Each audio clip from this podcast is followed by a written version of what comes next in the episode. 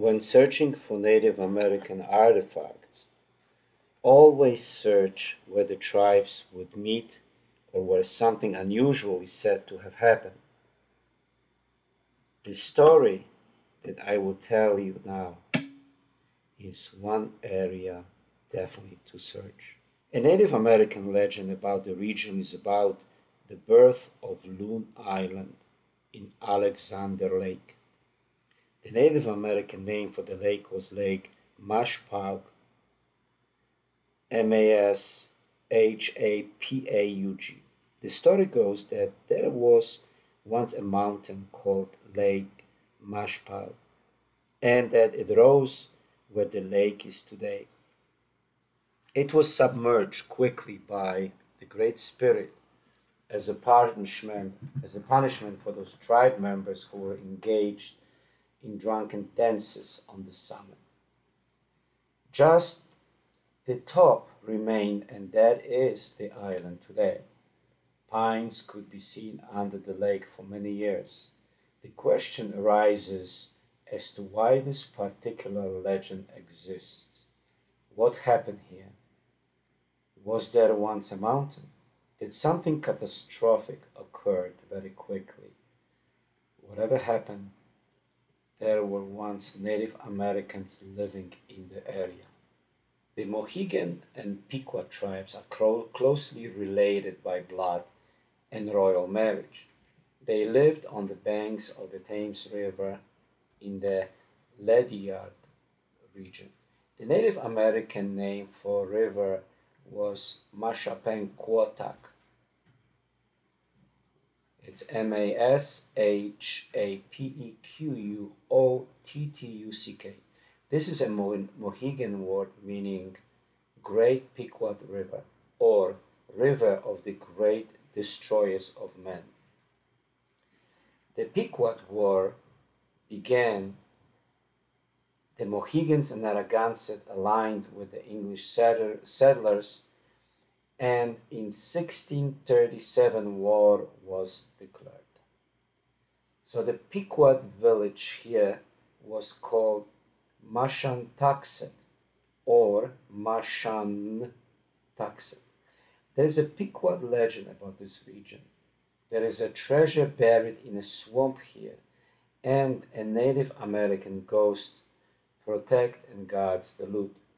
There is gold and other types of treasures to be found, but the exact swamp location is not clear. It could be Kapakomak or Chomowoki, which means owl's, owl's nest, due to the large number of owls who lived here or took shelter here. And Kapakomak means place of refuge or where we hide from enemies. It was here that the last battle of Pequot War occurred. Perhaps the treasure is in Mast Swamp, M A S T Swamp. Mast Swamp covered much of eastern Connecticut the swamp is also known as Pine Swamp or Ledyard's Flower Garden. Only in this place does a rare flower grow, a red heart rhododendron. The flower has a dark crimson heart instead of the usual golden center. This place in an enclosed grove was the last refuge of the Pequot when they were hiding from the English after the destruction of the fort in Mystic. Actually, the Pequot tried to hide here after Major Mason destroyed the fort, but they were followed. In the late June 1637, just as the flower was blooming, the Pequots were starved and captured here. Most died, never leaving the swamp. On July 13, 1637, the Pequot sachem, sachem Pataquapac was captured and taken to the swamp and killed. It is said that he died lying in the blossoms, and he added the curse, curse upon the swamp because of the starvation of his people and on the settlers who killed the Pequots. The swamp blossoms lost the golden center and became blood red forever. Not only the Native American ghost guard the lost treasure, but also any personal property that has been left there. It is said that if the visitor sees swamp or will o' the wisp lights, those are the spirits who guard the treasure. Workers at the spring in the swamp are said to have found some of the gold that was said to be here, and perhaps still more was left to be found. The Mohegans are said to have dreamed about Captain Kidd and that he was to bury gold on the Thames River banks. Tribe members supposedly found that gold but was scared away by a large black dog or sometimes a pig or sometimes a pirate himself will scare them away from the gold. The location of this loot will only be told to the seeker in a dream, and the only way to retrieve the gold is by driving a stake into the being that chases them away. Perhaps some of the gold that was found on the banks of the Thames was buried in a swamp that the Pequots took refuge in. If you enjoyed this program, please subscribe, like it, and share it. Native American name for Litchfield was Wimpeting, which means ruinous, ruinous help or pile of discarded goods.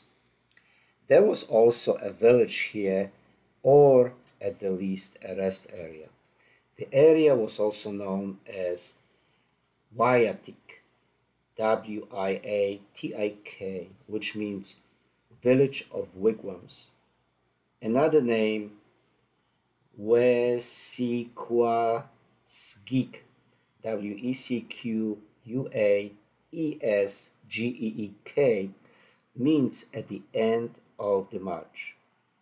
The tribe that lived here was an important member of the Wappinger Confederacy and was almost totally destroyed by the Dutch in 1643, led by the Captain Underhill. The principal Native American village was called Kituteni, which in Mahitian meaning principal town. Gold, beryl, garnet, corundum, and tourmaline have all been found in the area. On the old Mount Tom Trail, there is a strange foundation that when the stairs are climbed, the hiker can hear a moaning sound from the floors below.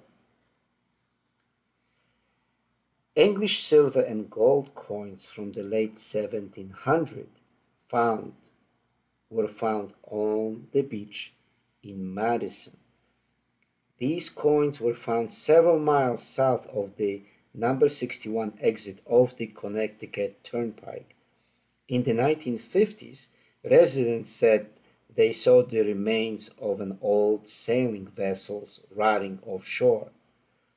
Perhaps the coins came from that ship, or perhaps from the British battle fought in 1782 on East Wharf toward the south end of East Wharf Road. Now let's move on to another place, another city of Manchester. Several, several podunk villages existed in Manchester. The Cheney's silk mills once created silk here in the 19th century.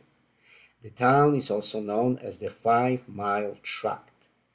About 13 miles east of town, around the Mansfield Depot, there was a manufacturing town called Merrow. Remains of this ghost town include abandoned buildings and ruins. During its heyday, about 250 people lived there. Marlborough was a resort area for the Native Americans. Pahegantzik means Bear Hill, and Washiak means place of paint. Diamond Pond is named for the clear water, not any diamonds. In 1959, in the woods, a skeleton was discovered. This was a Native American who died around 1675, perhaps during King Philip's War. He was found under an Indian rock shelter and was killed by a musket ball. The Native American always buried the dead toward the setting sun.